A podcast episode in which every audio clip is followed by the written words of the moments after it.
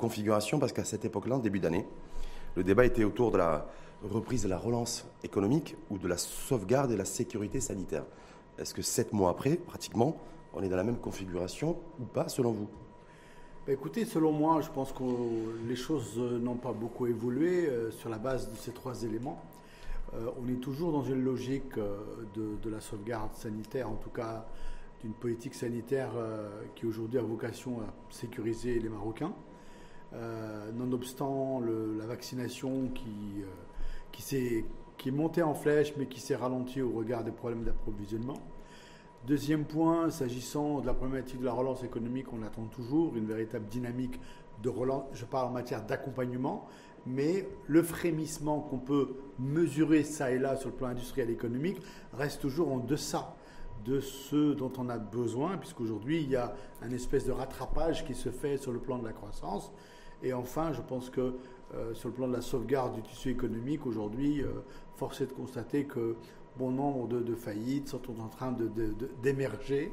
Et donc euh, un certain nombre de créations d'emplois qui n'accompagnent pas le rythme des pertes d'emplois et qui ne donnent la situation du chômage que nous connaissons. C'est-à-dire quoi? Est-ce que la situation pourrait, selon vous, s'empirer au, de la, au vu de la situation sanitaire aujourd'hui, la conjoncture sanitaire? Vous avez vu comme moi que les nouveaux cas augmentent au quotidien, euh, y compris d'ailleurs les, formes graves qui sont développées. Voilà, est-ce qu'on est, c'est le début de l'été? Bah, je pense que ce qu'il faut dire d'abord, c'est que très sincèrement, il faut annoncer un appel à tous les Marocains et Marocaines, il faut se vacciner, point. Parce qu'aujourd'hui, le vaccin protège contre les formes graves au niveau du variant, donc là-dessus, au moins, on, gagne ça. Maintenant, il ne faut pas oublier qu'on, comme vous le disiez fort bien, on rentre dans une phase d'été, une phase estivale, où là, beaucoup de Marocains résidents étrangers vont rentrer dans leur pays d'origine. Et donc là, effectivement, il y a des risques de, ramener le variant. Euh, dans les valises. Euh, il y a du variant déjà qui a été. Oui, oui, hein, du variant Delta. Là, mais il va arriver en masse. Regardez ce qui s'est passé en Europe, notamment grâce à, ou à cause plutôt de l'euro. Aujourd'hui, on voit bien que le variant est en train d'accélérer et tout le monde est en mode panique. Les quatrièmes vagues sont en train de se préparer, ça et là. Mais nous, en tout cas pour l'instant, euh, le ministère de l'Intérieur récemment a, tapé du poing sur la table et il a eu raison de le faire, parce qu'on sent un relâchement au niveau des, des, bah, des, éléments de distanciation, le masque, etc. Il faut qu'on fasse attention, on est fragile, on est une économie fragile, on est socialement fragile, on a des hôpitaux très très très très très très fragiles, donc on ne peut pas se permettre une autre vague puissante un autre, et un autre confinement, parce que notre économie déjà est relativement à plat, notamment certains secteurs comme le tourisme, on ne peut pas se permettre le luxe d'avoir un, un, autre confinement. Le discours, le discours, le, discours en tout cas dominant aujourd'hui à travers le monde, hein, c'est euh, un pronostic des épidémiologistes qui considèrent que la quatrième vague et le reconfinement à la rentrée euh, semblent inévitables ou pourraient être inévitables. Est-ce que ça veut dire qu'une fois de plus, en faisant les allers-retours entre le sanitaire, enjeux sanitaires et enjeux économiques et sociaux, est-ce que vous appréhendez-vous la rentrée? C'est-à-dire, on passe l'été comme, on, pourra, le, passer, mais à la rentrée, on risque de le payer. Bah, je pense que le risque est là, euh, mais on ne peut pas se permettre un autre confinement avec une autre quatrième vague. Économiquement, socialement, ça serait, euh, ça serait une catastrophe. Ça l'a été. Il faut, rappeler que euh, ces confinements ont créé des vraies fractures économiques et sociales qui étaient déjà existantes chez nous. et heureusement d'ailleurs que l'État marocain, à travers les décisions immédiates de Sa Majesté, qui était de protéger et de d'aider les gens. Heureusement les plus vulnérables. Mais aujourd'hui, une quatrième vague, un autre confinement, ça nous ramènerait dans des abîmes incroyables. Donc je pense qu'il faut vraiment qu'on prenne conscience les uns et les autres. Un, vaccination. Deux, distanciation. Et ensuite, limiter la casse au maximum. Euh, ça ne veut pas dire fermer les frontières, bien au contraire, parce qu'il faut que le tourisme reparte, mais redoubler d'efforts en matière de sécurité. Mais en même temps, si on ne peut pas l'éviter, le reconfinement parce que je vous avez vu ce qui se passe aujourd'hui. Oui, je suis d'accord. Pas se dire je suis devant la fête accomplie, attendre fin août, début septembre. du principe qu'on peut l'éviter et créons les conditions pour l'éviter. Parce que sinon, qu'est-ce qui se passe? Ça me rappelle le débat hexagonal entre les, les soignants qui ne veulent pas se vacciner et eux-mêmes sont en train de dire Ah, on est submergé dans les hôpitaux, vaccinez-vous. Donc, on sait déjà ce qu'il faut faire. Hum. On sait que les vaccins protègent à 90% au niveau du variant et en particulier pour les formes graves. Donc, vaccinez-vous pas tous les, pas tous les candidats vaccins, d'une part. On voit bien aujourd'hui que le développement, euh, c'est plus de, je crois, 100 ou 110 pays dans le monde qui sont touchés par le nouveau variant Delta, euh, qui est extrêmement contagieux. On voit des niveaux de, de, de, réinfection euh, au variant Delta de personnes vaccinées. Bien sûr, bien On est sur des niveaux de 25-30% personnes vaccinées qui ont, qui ont, été, qui ont été réinfectées Oui, par le pas des Covid formes variant. graves, mais pas des formes graves. Hum. L'avantage, c'est que quand on est vacciné, on peut effectivement attraper le Covid ou même le variant, mais pas pour des formes graves. On peut rester chez soi et se faire soigner. Donc il ne faut pas avoir peur du variant selon vous et se dire de toute façon... les- Si on est vacciné, non. Hum. Donc il faut éviter que le variant, d'abord, première étape, évitons que le variant arrive chez nous en masse. Il est déjà là, mais il faudrait éviter qu'il se déploie. Pour ça, d'abord, soyons euh, responsables en matière de- de- d'éléments de distanciation et de protection. Et deuxièmement, vaccinons le maximum de Marocains et de Marocaines, euh, autant que faire se peut en fonction de la disponibilité du vaccin, bien évidemment. On a 10 millions de personnes vaccinées aujourd'hui, c'est-à-dire à peu près grosso modo 30% de la population. Il faut aller plus vite. On est très en retard sur l'agenda, euh, voilà, où c'était 25 millions de personnes, 80% de la population âgée de plus de 18 ans. Est-ce que c'est le retard aussi le pris par la vaccination, par, par, dû aux, aux- aux contraintes en matière d'approvisionnement, qui fait qu'aujourd'hui on ne parle pas de reprise et de relance économique chez nous Bah, Selon écoutez, vous euh, on- malheureusement, si on ne maîtrise pas la chaîne d'approvisionnement, on ne peut pas faire euh, avec ce qu'on n'a pas. Donc Hum. aujourd'hui, oui, effectivement, le retard est là, il est constaté. J'ai lu récemment qu'on avait un certain nombre de millions de vaccins qui étaient arrivés, donc euh, il faut les déployer rapidement. Voilà. Mais la reprise économique, la vie sociale ne reprendra que si on a atteint cette fameuse immunité aujourd'hui qui tourne autour de 80-90% de la population. Donc on ne l'aura pas atteint en 2021, ça veut dire quoi? Bah, on va limi- il faut limiter la casse. économiquement, ça veut il dire faut quoi limiter la casse. Hmm. Économiquement, il faut continuer d'abord. eh ben, il faut accélérer tous les points de l'économie qui sont possibles à accélérer en fonction de leur situation à l'instant T. Bien évidemment, il ne faut pas arrêter la dynamique. C'est pour ça que la relance doit se mettre en œuvre très, très, très rapidement en fonction des secteurs.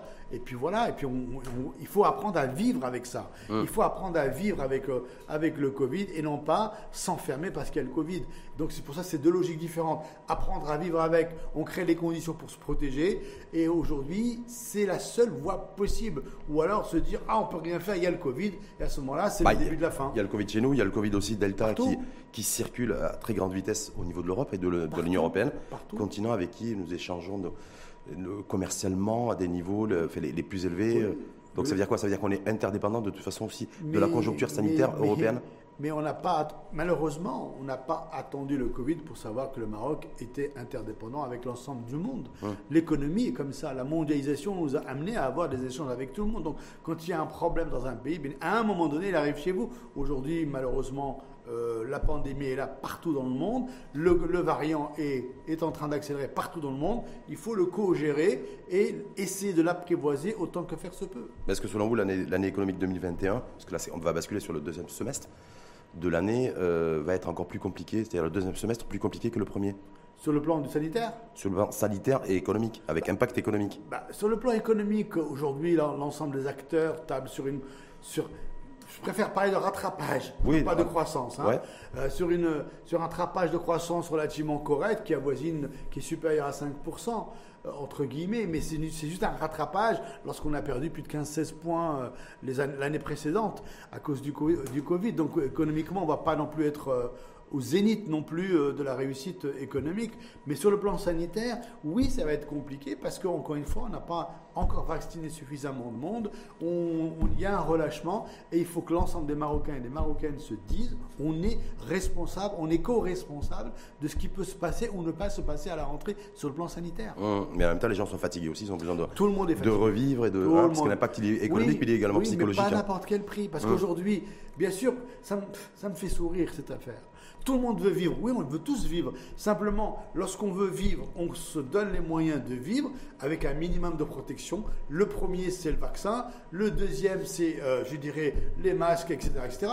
Mais autrement, les mêmes qui veulent rien faire et qui veulent jouer, euh, je dirais, la liberté à outrance, demain vont être en hôpital, ils vont pas se faire soigner et c'est les premiers qui vont râler parce qu'ils sont pas pris en charge. En tout cas, et d'ailleurs, on avait parlé ça lorsque vous étiez venu pour la dernière fois début janvier, parce qu'en début d'année 2021, on n'arrêtait pas de nous dire et, euh, et de- et d'entendre dire que la reprise et la relance était pour le mois de juin. Juin, juillet. d'ailleurs. Aujourd'hui, on est en juillet, on est le 5 juillet. Toujours pas de reprise, toujours pas de relance. Bah, tout dépend sous quel prisme vous regardez ça. Euh, Mhm.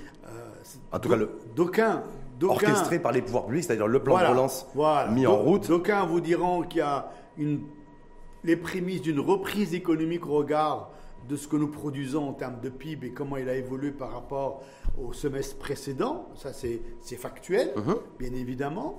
Maintenant, la dynamique entreprise par l'État pour créer les conditions d'une vraie relance comme sont en train de faire les Européens et d'autres, on ne la sent pas vraiment, puisqu'aujourd'hui, il y a encore beaucoup de choses à mettre en œuvre, notamment le fameux fonds de Sa Majesté Mohamed VI des 45 milliards, etc. etc. Ensuite, donc il y, a une dynamique qui est attendue. Donc je pense que euh, c'est des choses qu'on verra certainement en septembre et que l'impact n'aura lieu pour vous, 2022. Pour, vous en septembre on pourrait, Les ben, pouvoirs publics, le gouvernement je pourrait. Ouais. Je l'espère, avec le futur gouvernement, bien évidemment, parce qu'aujourd'hui on est rentré dans un processus d'élection. Il est très difficilement envisageable que l'on puisse voir émerger un plan euh, d'action d'accompagnement économique dans le cadre d'une relance qui est nécessaire. Euh, et dont l'impact ne sera malheureusement que pour 2022. Est-ce qu'il faut, est qu'il faut se faire peut-être aussi à l'idée qu'il n'y aura peut-être pas de plan de relance euh, porté par l'État euh, avant, avant la fin de l'année? Tout ah, simplement dans le sens. Non, voilà, je veux dire aujourd'hui, parce que pas de visibilité sanitaire, le Covid, c'est la grande inconnue, et est-ce que l'économie aussi, la relance économique, c'est aussi la grande inconnue, la grande incertitude? Oui, mais au-delà de la crise sanitaire, ou de la problématique sanitaire, quand vous, êtes, vous rentrez dans un processus électoral, là, depuis la campagne, les campagnes ont démarré, vous avez l'élection le 8 septembre, le temps d'avoir un nouvel gouvernement euh, fin septembre, au bas mot fin septembre, euh, octobre. Donc oui, effectivement, vous aurez, nous espérons tous avoir un plan de relance offensif, puissant, audacieux, au plus tard d'ici la fin de l'année, pour que 2022 se fasse dans une année pleine, une année de référence pour pouvoir se développer et créer les, conditions de la richesse pour surtout créer de l'emploi. Hum. Ça veut dire quoi? Ça veut dire que vous faites confiance aussi à la commission spéciale Nouveau Modèle de Développement qui a fait toute une série de recommandations euh, sur, sur différents, dans différents secteurs euh, en particulier et, d'un point de vue économique aussi? Vous dites voilà, ce qui a été annoncé, ça peut être aussi le boost, en fait, le véritable boost pour le changement de modèle économique. Je rappelle, qu'un plan de développement, euh, le plan de la relance va être fait par un gouvernement qui va sortir à l'issue des urnes. Et c'est eux qui sont en charge d'un plan de relance. Le nouveau modèle de développement est un outil euh, de réflexion et d'analyse qui a eu lieu et qui est à la disposition de tous ces partis politiques qui, peu ou prou, vont le, mettre en œuvre, sachant que de toute façon, il va y avoir une commission de pilotage qui va être euh, identifiée et pilotée, de ce que j'ai compris, euh, par Sa Majesté. Vous avez vu des choses, vous avez relevé des choses assez révolutionnaires au niveau, de ce, au niveau des recommandations pour changer le modèle et le paradigme socio-économique Très sincèrement, je ne veux pas faire partie des nihilistes. Hum. Je dis simplement que d'abord, il faut saluer le travail qui a été fait par l'ensemble des membres, parce que ce sont tous des gens qui ont un cerveau et qui sont plutôt bien structurés. Maintenant, en ce qui me concerne personnellement, et encore une fois, tout dépend de quelle a été la commande d'origine. Euh, je trouve que c'est un travail de, de synthèse d'un certain nombre de diagnostics qui ont été faits depuis un certain nombre d'années, par mhm. les uns ou par les autres, qui a le mérite d'exister aujourd'hui et qui pose les éléments en termes d'indicateurs. Nous avons une constitution, mais il y a un trou dans la raquette. C'est le modèle social. On n'a pas encore défini quel est le contrat social que nous voulons dans ce pays Est-ce qu'il ne faut pas d'abord définir le contrat sociétal et le modèle sociétal avant de définir le, modèle social? Ben Non, justement. Pour moi, c'est intrinsèque. C'est d'abord le contrat social qu'il faut définir avant de définir le modèle de développement. Puisque pour moi, pour vous donner une image, d'accord Le modèle de développement, c'est comment on va faire les choses. Le contrat social, c'est qu'est-ce que nous devons faire ensemble Comment, quel est le citoyen marocain que l'on souhaite? Quel type d'institution éducative que nous voulons mettre en place? Quel type d'institution sanitaire de santé que nous voulons mettre en place? Etc. etc. Ce travail de réflexion aujourd'hui, D'ailleurs, auquel Sa Majesté a invité tous les Marocains dès 2009. Dès 2009, Sa Majesté, dans un de ses discours, a clarifié, a posé la question il nous faut définir un nouveau modèle, un nouveau contrat social. Ce travail n'a pas été fait. Donc, je pense qu'il euh, aurait été intéressant, juste aimer personnellement, voir d'abord ce contrat social et ensuite les critères d'un modèle de développement tel qu'il a été présenté. Donc j'espère en tout cas que les mois à venir, dans le cadre de, ce débat qui est reparti, mhm. va revenir pour mettre balle au centre et dire effectivement, c'est quoi, quelle société on veut, quel Maroc on veut, on ne l'a pas défini. Mhm. Mais est-ce qu'il ne faut pas définir d'abord le modèle économique et le Maroc économique qu'on veut, avant de définir le Maroc social qu'on veut, dans le sens où il va falloir beaucoup d'argent, mobiliser énormément de, c'est des dizaines de milliards de dirhams pour financer aussi euh, toutes les réformes qui devraient, être, qui devraient être enclenchées. C'est Rachid si vous permettez. Allez-y. Il n'y a pas de progrès économique sans progrès social, et il n'y a pas de progrès social sans progrès économique. Partons de cette règle-là. avant de dire de combien on a besoin, il mhm. faut d'abord définir de quoi on a besoin. On ne fait pas l'inverse. Donc aujourd'hui, il faut définir ce contrat social. C'est mon combat depuis 20 ans, d'accord? Il faut définir ce contrat social. Une fois qu'on l'a défini, on dit comment on le finance.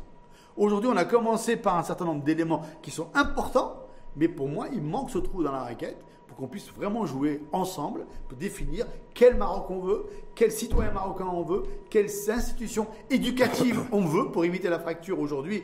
Et quand on voit bah, la, révolution... La, fracture, elle est, déjà là. Hein. Oui, mais quand on voit la révolution numérique, elle est venue encore accentuer mhm. la, fracture éducative, le les territoires, etc. Donc c'est pour ça qu'il y a un ensemble d'éléments intéressants dans ce rapport. Mais encore une fois, il nous, on a ce trou dans la raquette qui est aujourd'hui l'absence de définition du contrat social Maroc pour, pour les années à venir. Et, d'un point de vue économique? On parle d'abolir les rentes, de casser les monopoles, vous dites quoi vous? Rien de nouveau sous le soleil, puis en même temps c'est plus facile à dire qu'à faire, ou c'est ça nécessaire Non mais on enfonce des portes ouvertes, je veux dire, hein euh, tout le monde, on dit ça depuis des années, moi j'ai bientôt 24 ans de Maroc, j'entends ça depuis 24 ans. mais bien sûr qu'il faut le faire. vous, êtes passé par une maison qui est la CGM, oui. et ça n'a jamais été dit.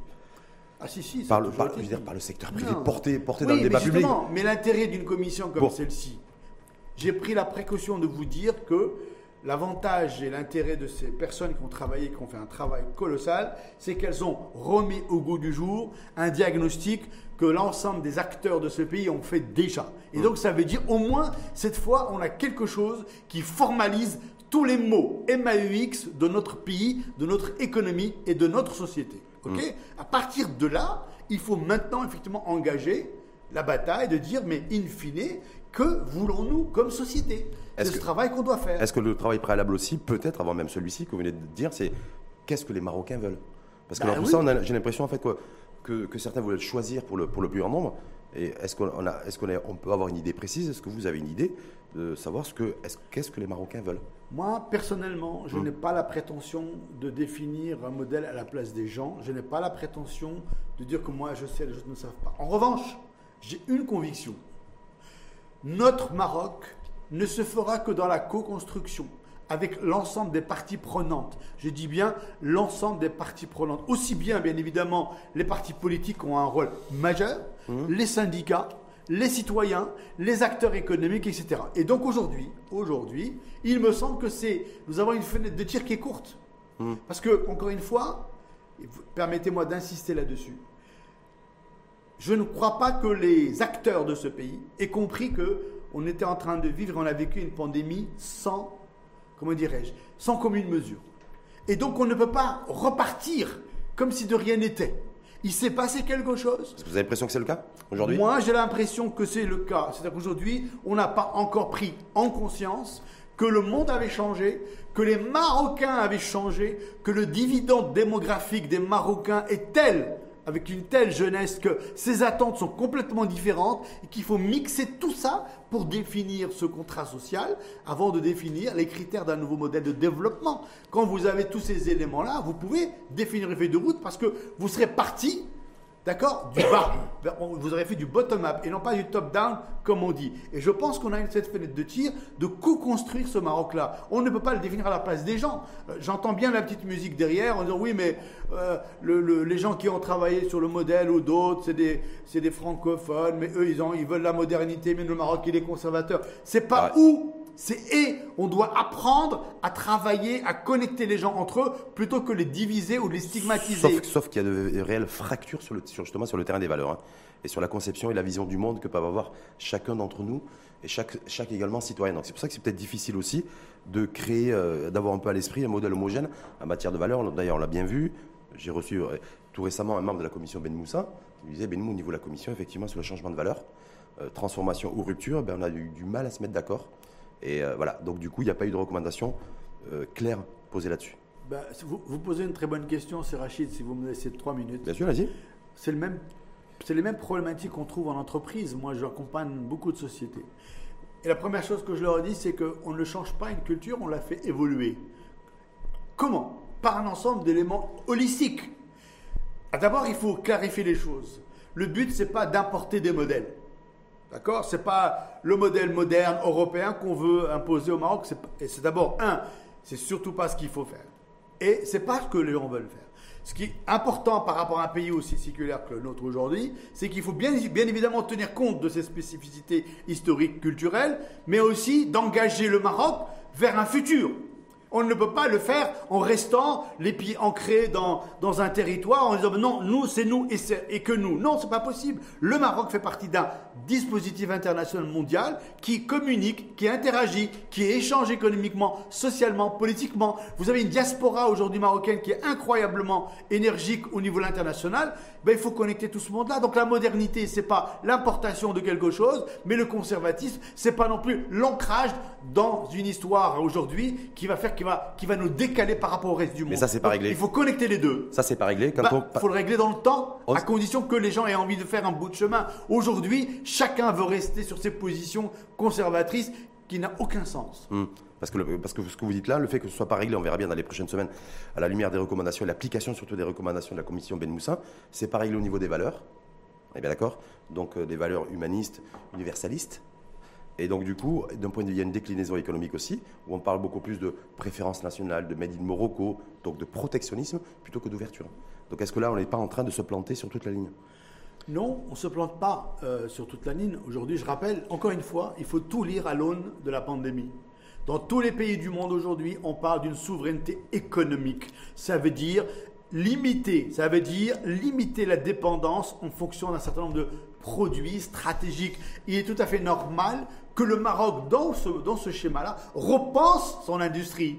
D'accord? Repense ses services, hmm. repense son label pour mieux exporter de manière plus compétitive et surtout consommer local au mieux, quand c'est possible, à ISO compétitivité et à ISO qualité. Le but, c'est pas de dire simplement nous, on veut produire local et faire n'importe quoi et, faire manger n'importe quoi ou faire porter n'importe quoi aux Marocains et aux Marocaines. Donc c'est pour ça qu'aujourd'hui, la souveraineté économique n'est pas un problème en soi.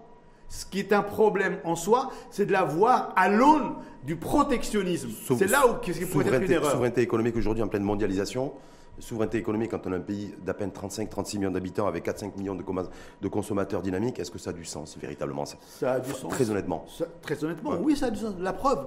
La France le fait, les Allemands le font, tout le monde le fait en mais ce moment. Parle de souveraineté européenne. Non, mais non. mais tout le eh, monde ça le se fait. Joue, non, non, non, tout, non, Ça se joue à Bruxelles. Hein. Eh, aujourd'hui, si on est capable, nous, de mm. produire plus de blé, plus de ceci, plus de cela, pourquoi on ne le ferait pas ah, encore une fois, à ISO qualité, pourquoi aller importer Parce que quand on importe, on est obligé de payer en devises. Or, on a besoin de devises. Donc, on pourrait garder les devises pour faire autre chose, etc., etc. Donc, je crois que si on met les gens dans un nouveau paradigme, que la souveraineté, c'est aussi nous amener à entreprendre différemment et mieux et à motiver nos industriels, nos capitaines d'industrie à investir vraiment au Maroc et à travers tous les territoires du Maroc, croyez-moi, demain, on aura plus d'industrie, plus de produits, plus d'emplois et plus, bien sûr, de pouvoir d'achat pour les gens. Sauf que les capitaines d'industrie, ou en tout cas les investisseurs maroco-marocains, disent Moi, je ne peux pas prendre le risque d'investir parce qu'il n'y a pas de marché. En tout cas, le marché n'est pas suffisamment dynamique et n'est pas suffisamment profond. Parce qu'on n'a pas travaillé le marché. Quand on n'a pas travaillé sur l'éducation, hein, vous êtes bien placé pour le savoir, donc du coup, euh, et, on n'a pas travaillé sur le décloisonnement de notre économie, ben on, paye, on paye le prix fort aujourd'hui, puisqu'on n'arrive pas à avoir des marchés et des secteurs d'activité dynamiques et des consommateurs dynamiques surtout. Permettez-moi de sourire. Donc ça bloque la chaîne. Permettez-moi de sourire à, cette remarque. Ouais, allez-y, monsieur. Uber. Ouais. Amazon. Hmm. Airbnb. Glovo. Jumia. Faites de la pub, là. Hein. Tesla. Est-ce que tous ces gens-là ont attendu d'avoir un marché?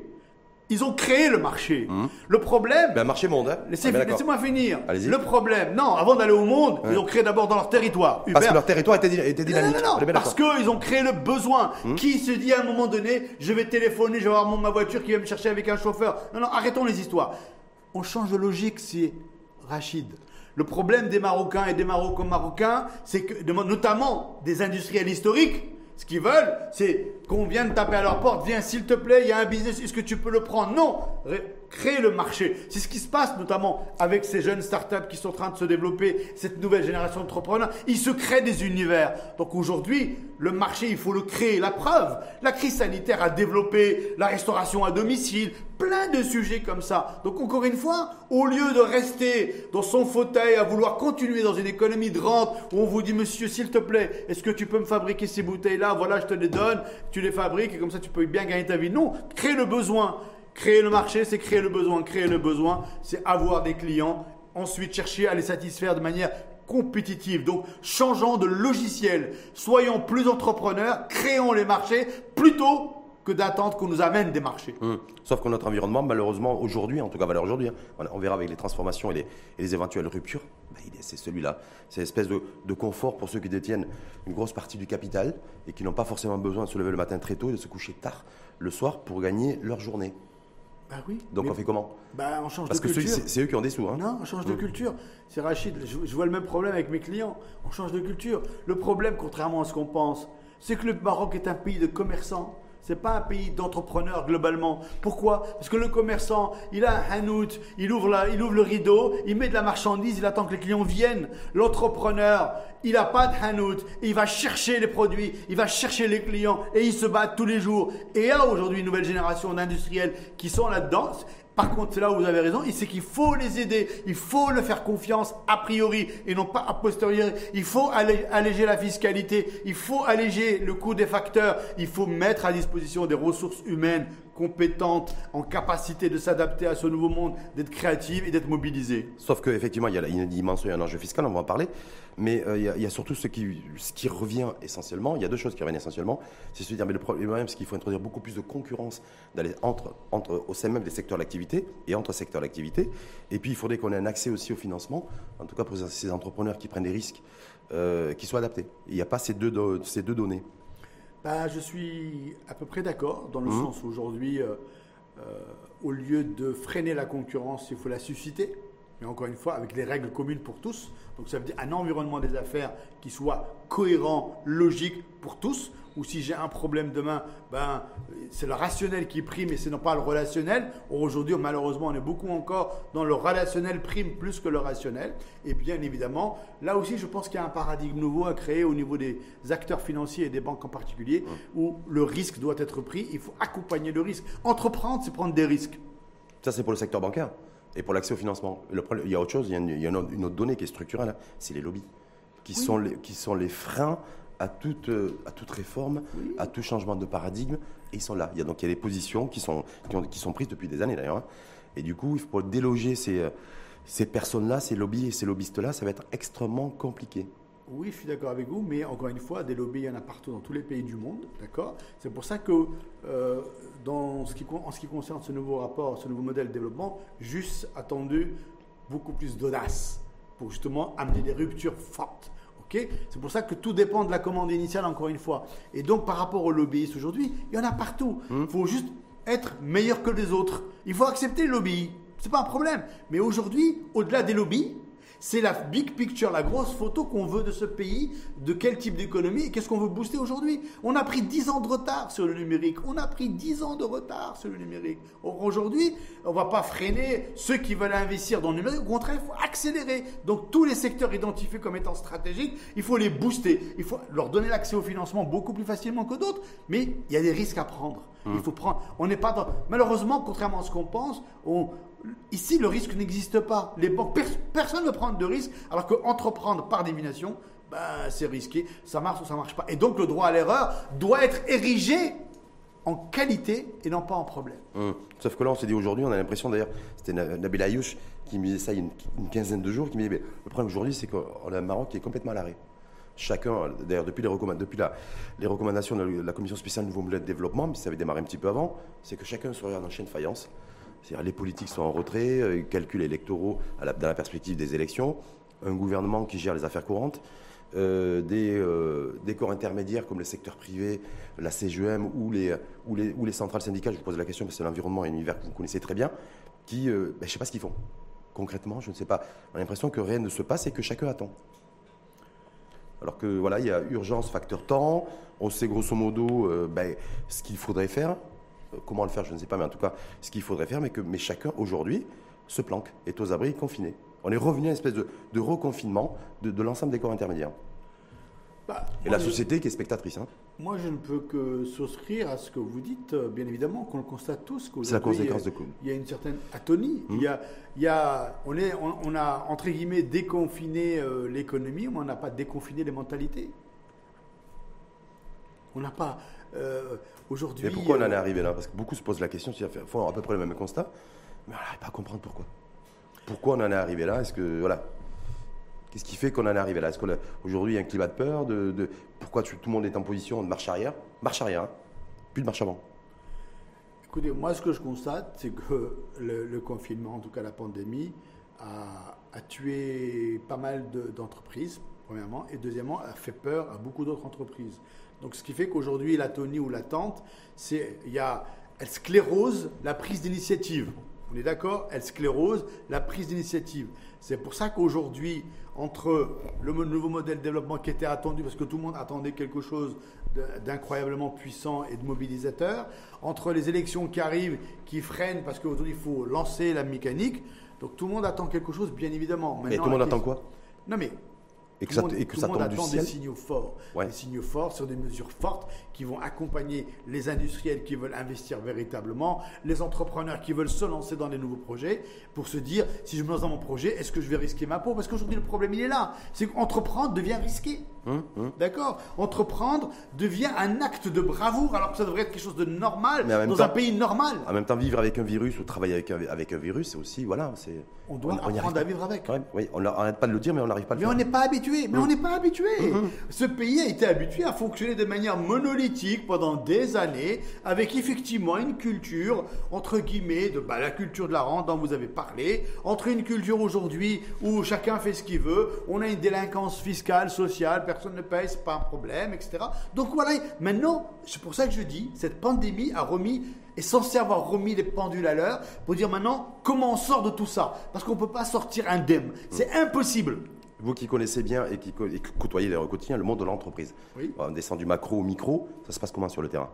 Bah, Est-ce que, les, entreprises, les chefs d'entreprise hein, ont compris les enjeux en matière de transformation, de rupture et de réadaptation, réadaptabilité au monde d'aujourd'hui, au monde économique d'aujourd'hui et de demain surtout. Hein. Non, je, récemment, je, me suis exprimé sur le sujet en disant que euh, les gens ont repris le business comme avant, alors que ce n'est pas possible. Je rappelle quelques éléments, si vous permettez. Un, 50% de l'humanité a été arrêtée tout d'un coup. 50% de l'humanité. Deux, impact majeur sur la psychologie des collaborateurs, sur les business models des entreprises. Donc aujourd'hui, reprendre la vie comme avant est juste criminel. Ça veut dire quoi? Ça veut dire qu'aujourd'hui, pour répondre à votre question, est-ce que les dirigeants ont pris conscience de tous ces enjeux? Très sincèrement, pas tout à fait. Non. Pas tout à fait, du tout. Parce qu'aujourd'hui, il faut réinventer les organisations. Il faut, les, il faut remobiliser les collaborateurs. Il faut les réengager pour qu'ils aient envie de revenir au travail. Il faut revoir leurs compétences. Aujourd'hui, si je prends ne serait-ce que la révolution numérique aujourd'hui, la révolution numérique va mettre à plat un certain nombre d'organisations parce que leur business model va changer, les compétences vont devenir obsolètes aujourd'hui. Et donc c'est pour ça que euh, on a une opportunité incroyable. La pandémie, c'est pas un problème. C'est d'abord une méga méga opportunité pour toutes les entreprises du Maroc pour se réinventer et remobiliser leurs équipes autour d'un nouveau projet. Un, en revoyant leur propre raison d'être, parce qu'il faut repenser, il faut mobiliser à travers quoi? Une raison d'être. Pourquoi on est là ensemble? Et ensuite, bien évidemment, sur des projets. D'accord mmh. Des projets mobilisateurs. Mais, donc l'entrepreneur marocain aujourd'hui, le chef de l'entreprise, grosso modo, il a, en fait, il a rien saisi, il a rien retenu de la pandémie et il fait comme avant. Il a repris sa vie comme avant. Il a, la majorité ont repris leur, leur vie comme avant. Ce qui est un peu le, entre guillemets, c'est presque spontané. Ils reprennent le bureau, les téléphones sonnent, les commandes arrivent, entre guillemets, et on repart. Or, aujourd'hui. Et demain, demain, si on reconfine, on va, ben, ben, on, va on, va, on va faire comme en mars, avril et, juin 2020. Donc, c'est pour ça que moi, je préconise et j'invite l'ensemble des dirigeants mmh. à trouver du temps pour prendre du recul et réfléchir. C'est important de ont le temps. de prendre du recul dans le sens où ce n'est pas une question de choix. Ce n'est pas une question de choix, Sir Rachid. C'est une nécessité absolue pour les dirigeants de prendre du recul pour réfléchir sur leur projet d'entreprise revu et corrigé à l'aune de ce que nous venons de vivre. Encore une fois, le produit, les business models, la souveraineté, etc. Comment ils vont pouvoir articuler leur nouvelle stratégie dans ce monde-là nouveau et surtout comment remobiliser des collaborateurs. Les collaborateurs ont été traumatisés de ce qui s'est passé. Mhm. D'accord? Et je rappelle encore une fois, nous avons un tissu économique relativement faible. Hein. Euh, euh, quand même, on a un tissu à 95% de PME, PMI. C'est pas un petit sujet. D'accord? Les grosses boîtes, peu ou prou, elles vont un petit peu s'organiser. Il y a le groupe La Maison Mère à l'étranger qui leur dit voilà ce qu'il faut faire. Mais moi, je parle de notre tissu économique aujourd'hui. Puis le, rappelons quand même que le chômage a, percuté hein un certain nombre de jeunes, que le chômage aujourd'hui dans lequel sont installées malheureusement des femmes parce qu'il y a un taux d'activité de femmes très très faible, ce qui est dramatique. Qui a encore baissé d'ailleurs avec, la, pandémie. C'est hein. dramatique. Ces deux sujets, la jeunesse, le travail des femmes, c'est dramatique pour une économie comme le Maroc qui soi-disant veut arriver à un PIB de 6%. Vous ne faites pas un PIB de 6%, on, est, on excluant quasiment 50% de, votre, de, de vos actifs, c'est-à-dire les femmes, du monde du travail. Si vous ne créez pas les conditions pour qu'elles reviennent au travail, c'est un problème. Euh, la plupart, un taux de chômage des jeunes diplômés de 25% au moins c'est absolument criminel pour un pays comme le nôtre. Et la, tendance d'aujourd'hui, tout à l'heure on parlait de l'impact Covid euh, sur, le, sur le, tissu économique et éventuellement aussi à la rentrée, mais euh, l'impact Covid, euh, impact économique sur le recrutement aujourd'hui, les entreprises, c'est quoi la tendance? C'est dégraisser ou plutôt recruter? Ah bah pour beaucoup aujourd'hui, en juillet. D'abord, c'est limiter les recrutements pour, pour la plupart. Limiter les recrutements. c'est limiter les recrutements. Sûr, les recrutements qui s'accélèrent, c'est lesquels vous retrouvez une activité qui a repris, c'est surtout dans les centres d'appel. Et puis dans les métiers du numérique, on commence à recruter de plus en plus parce qu'il y a certaines boîtes qui sont en train de se préparer, notamment les boîtes spécialisées. Mais aujourd'hui, bien évidemment, vous reprenez une activité, vous avez moins de chiffre d'affaires, qu'est-ce que vous faites?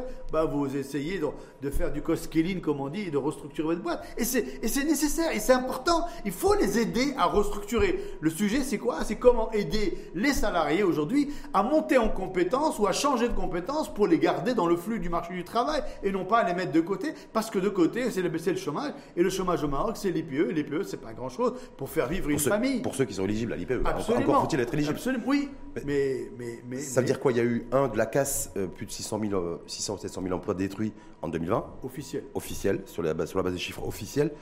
2021, c'est quoi? C'est un peu de casse aussi avec, à cause de la pandémie euh, Covid et en même temps de la casse aussi parce que les, par rapport aux entreprises qui n'ont pas su se réorganiser, bah, se restructurer. Donc il faut s'attendre aussi à. Bah, je, vous rappelle juste que le tourisme à lui tout seul, euh, dans une perte d'emploi autour du million hein, quand même. Donc et le tourisme n'a quasiment pas encore repris. Donc, mmh. euh, là, les, fameux 700 000 dont on parle, c'est uniquement des gens qui sont déclarés à la CNSS. Hein. Mmh. Et je rappelle que la, population active au Maroc, c'est 12 millions et demi de personnes, et que dans le secteur euh, privé, c'est à peu près 1 million et demi. Donc, euh, donc il faut relativiser les chiffres, encore une fois, mais juste le tourisme à lui tout seul, c'est à peu près 1 million de personnes. Mmh. D'accord? Donc le Covid a créé beaucoup plus de casse que ça, mais encore une fois, heureusement qu'il y, y, a eu des amortisseurs sociaux qui ont été mis en place. Sinon, ça aurait été encore plus catastrophique. Mmh. Donc c'est pour ça qu'aujourd'hui, il faut que les dirigeants d'entreprise jouent leur rôle dans cette mécanique-là. Parce qu'on ne peut pas tout attendre du gouvernement ou de l'État. Il faut sortir de ce modèle. Les entreprises ont la main sur pas mal de sujets. Sauf que l'entreprise n'a pas une voix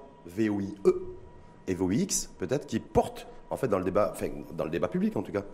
Bah, c'est pour ça que je pense aujourd'hui, moi, en ce qui me concerne, il faut que les entreprises, l'ensemble du site économique se restructure et reprennent langue avec le militantisme. Euh, comme je l'ai écrit récemment, une TPE, c'est pas une grosse boîte. Une PME, c'est pas une TPE. Donc je pense que les trois, maintenant il y a une nouvelle génération de start-up, c'est encore d'autres problématiques. Je pense que demain, il faudrait qu'il y ait au moins trois, quatre voix fortes au niveau de ces secteurs-là pour pouvoir apporter justement la contribution à l'amélioration de l'environnement des affaires. Parce que l'entreprise, on l'entend quasiment jamais s'exprimer. Hein. C'est-à-dire bah exprimer des revendications, les attentes, je trouve ça, je trouve ça inquiétant. Donc du coup, on a des, on a certains comme ça, on a des petites, des petites rumeurs, des petites choses comme ça qui remontent, mais il n'y a pas de revendication propre au monde de l'entreprise chez nous, au Maroc, un an après un an et demi après la pandémie. Je trouve ça incroyable. Bah, c'est pour ça que je fais partie de ceux, euh, pour ne pas dire le seul, qui parlent qu'il faille revoir et réinventer un dialogue social 2.0. Parce qu'aujourd'hui, même les partenaires sociaux doivent se remettre en question sur ce qui vient de se passer et essayer de comprendre ce qui vient de se passer. Et je rappelle qu'aujourd'hui, le militantisme syndical, il se fait davantage sur les réseaux sociaux parce que cette nouvelle génération s'exprime. Parfois, je dirais, nuit à l'image et à la réputation de sa propre entreprise, ce qui est un petit peu dommageable. Donc c'est pour ça qu'aujourd'hui, je pense qu'on nécessiterait véritablement une vraie réflexion de fond sur un nouveau pacte de confiance, comme je l'ai inscrit dans mes différentes réflexions, avec les partenaires sociaux, oui. En tout cas, ça ne sent pas très bon pour ceux qui ont fini leur scolarité, leur parcours, leur parcours universitaire académique. Une fois de plus, c'est à construire. Hein ah oui, c'est dramatique. Rentrée, rentrée compliquée. Rentrée compliquée, c'est dramatique. Hmm. C'est qui c'est qui paye les pots cassés encore une fois? Ce sont nos jeunes. Je rappelle, je rappelle que dans le meilleur des cas, notre économie va créer en général 100 000 emplois. Ok? Dans le meilleur des cas. Ça, c'est quand, il faisait- ça, quand il faisait très très beau. Hein. Non, non, dans le meilleur des cas. Je dis non, mais je suis, je vais être positif. Deuxièmement, deuxième chiffre. D'accord? 200 000 personnes en âge de travailler arrivent sur le marché du travail tous les ans. Troisième point. À peu près 200 000 jeunes diplômés arrivent sur le marché du travail. Les décrocheurs scolaires. Bon an, mal an, on arrive à peu près à 500, 600 000 personnes. 600 000 d'un côté, 100 000 emplois créés de l'autre dans le meilleur des cas. Donc on a un delta de 500 000 par an. Donc vous voyez bien qu'on a un sujet de a- a création de mais est-ce que- richesse. Est-ce qu'il y a un vrai sujet? Alors c'est intéressant, Jamel Bellage, pour vous parler de ça. Est-ce qu'il y a un vrai sujet aussi où on se dit, en fait, les grands économistes, en tout cas à travers le monde, selon l'école de pensée de chacun, considèrent qu'une entreprise qui ne recrute pas est une entreprise qui est en train de mourir. Donc est-ce qu'on se dit, euh, parce que très souvent le débat, chez nous en tout cas, je sais que c'est un débat aussi que vous avez porté pendant très longtemps, c'est l'inadéquation formation-emploi, bref, toutes ces choses-là. Euh, mais est-ce que le, le fait de se dire aujourd'hui que l'entreprise, en fait, c'est pas de pointer du doigt l'entreprise, mais l'entreprise qui ne recrute pas est une entreprise qui est en train de mourir. Et que du coup, c'est peut-être la problématique et la solution en même temps, c'est elle est au sein même de l'entreprise. Et pas forcément au niveau de la formation, euh, de l'éducation et du, euh, et du diplôme.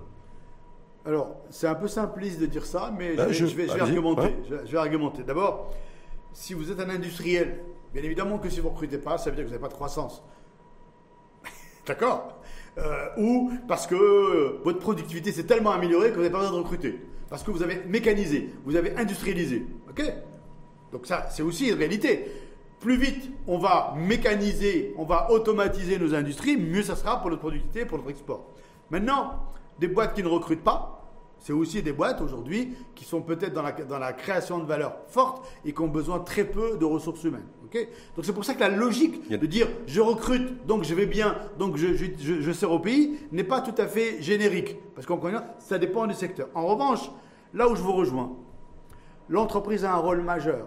Et l'entreprise doit arrêter de toujours stigmatiser l'État et l'État et l'État et l'État. Nous avons tous, en tant que dirigeants, un rôle à jouer dans la montée en compétence de nos équipes, dans la quête de nouveaux marchés. C'est pour ça qu'il nous faut être innovants, créatifs. Mais pour le faire, il faut qu'on puisse avoir des équipes en capacité de le faire, avec des compétences cognitives qui permettent de le faire, ce qui n'est pas tout à fait le cas, parce que le système éducatif, lorsqu'il nous sort des personnes en partir de septembre, on a il a à boire et à manger en termes de compétences. Donc l'entreprise doit accepter de continuer à former ces gens-là, mais pour le faire, c'est là où l'État doit jouer un rôle, de lui dire, je sais que cette personne n'est pas suffisamment compétente, je te donne, je t'accompagne, je t'aide pour l'accompagner et pour la former, mais tu dois garder ton rôle de formateur. Sauf qu'on sait très bien que l'État, nous, chez nous, en tout cas, malheureusement, n'est pas en capacité de le faire. Donc on ne va pas attendre d'une personne, et en l'occurrence là, d'un État, quelque chose qu'il ne peut pas donner. On est bien d'accord?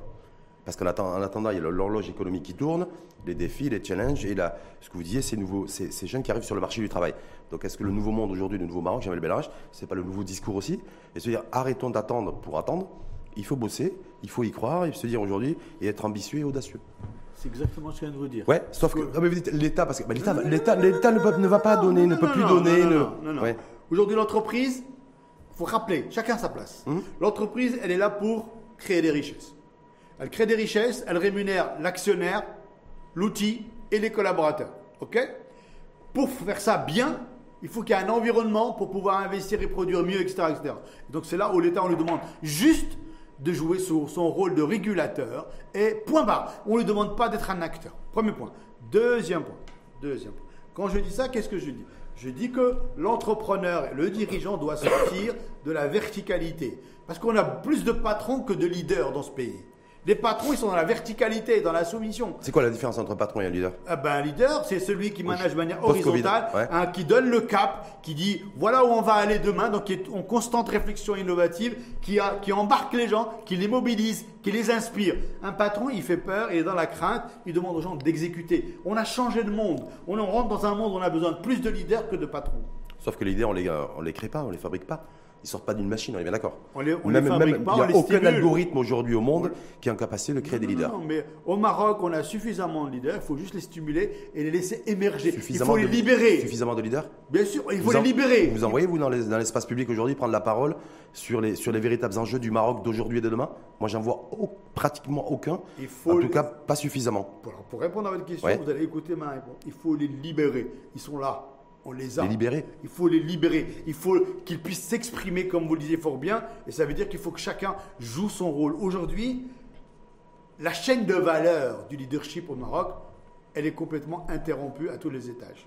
D'accord? C'est ce qui fait que, comme vous le disiez au début de l'émission, je pense, que les gens ne prennent pas la parole, que c'est atone, qu'il n'y a pas d'expression. Que tout le monde attend, etc., Et donc aujourd'hui, au moins sur le territoire qui est le nôtre, qui est le secteur privé, l'économie, nos équipes, on, doit, on peut s'exprimer. Faisons-le de manière massive et créons en sorte de la valeur avec nos, clients, avec nos collaborateurs. Et croyez, plus vous avez des collaborateurs épanouis au travail, plus vous faites des clients contents et plus vous créez de la richesse et hmm. donc de l'emploi. Donc il faut, donc il faut, il faut trouver les moyens de libérer les, les leaders parce que vous dites qu'ils existent oui, seulement faut les libérer, il faut les libérer, il faut leur donner un, champ d'expression. Il faut qu'ils prennent le pouvoir dans leur entreprise et qu'ils donnent le pouvoir à leurs propres collaborateurs et à leurs managers. Il faut sortir de la crainte que si je donne le pouvoir à mes équipes, je perds quelque chose. Non, je gagne quelque chose. Non, mais ça, ça veut, ça, ça veut dire qu'il faut changer carrément et radicalement le logiciel culturel.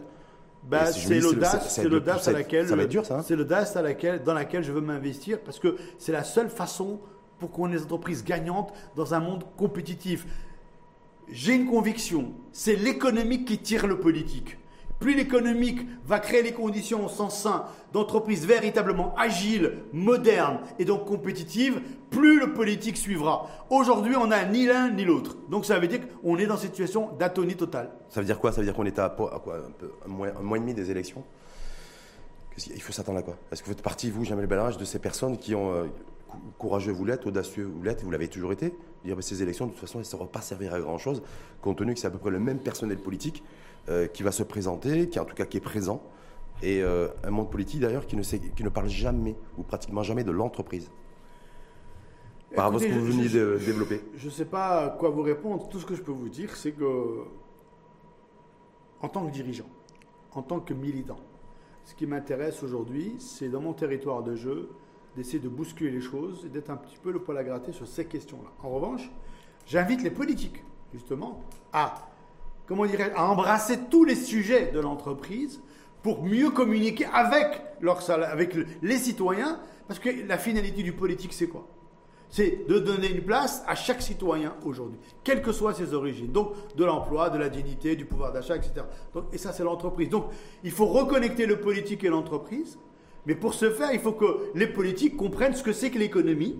Il faut que les politiques comprennent ce que c'est que l'entreprise. Et surtout, il faut que les politiques comprennent dans quel monde on va dans les 50 prochaines années. Le politique doit se projeter. Quand je vois la photo. Mais est-ce qu'il est capable de se projeter selon vous? Non, quand je vois la photo de notre Parlement ou, certaines images, j'ai l'impression.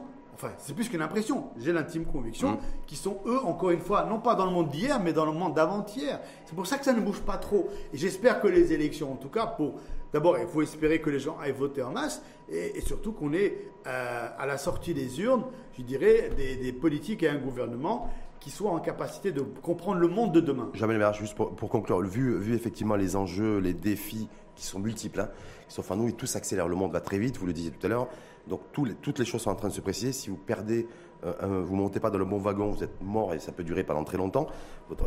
Est-ce que vous considérez, vous, que, je sais que vous êtes démocrate, je suis un libéral social, un donc démocrate. De, se dire, voilà, mais le Maroc, en fait, on va décider de mettre en parenthèse tout ce qui est euh, démocratique, en fait, donc représentativité, résultat des urnes, et de composer un, exécutif resserré qui va bosser sur des sujets avec, la, avec obligation de réaliser, d'accomplir des objectifs précis et chiffrés.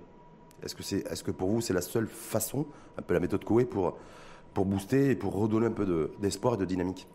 Écoutez, mon logiciel personnel n'est pas dans le ou, il est dans le et. C'est-à-dire qu'aujourd'hui, on peut très bien garder une logique démocratique telle que vous l'exprimiez tout à l'heure et avoir des personnes en sens sain en capacité de délivrer.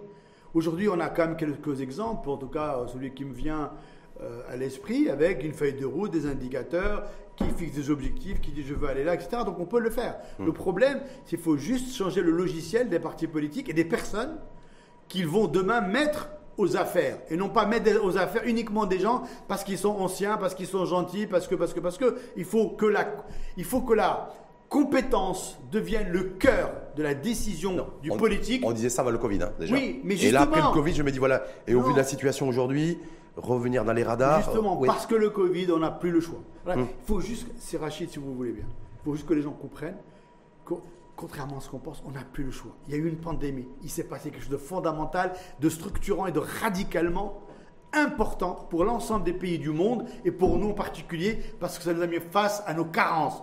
Donc si on revient, si on revient à un schéma ancien, croyez-moi, on est en danger pour l'avenir. Hum.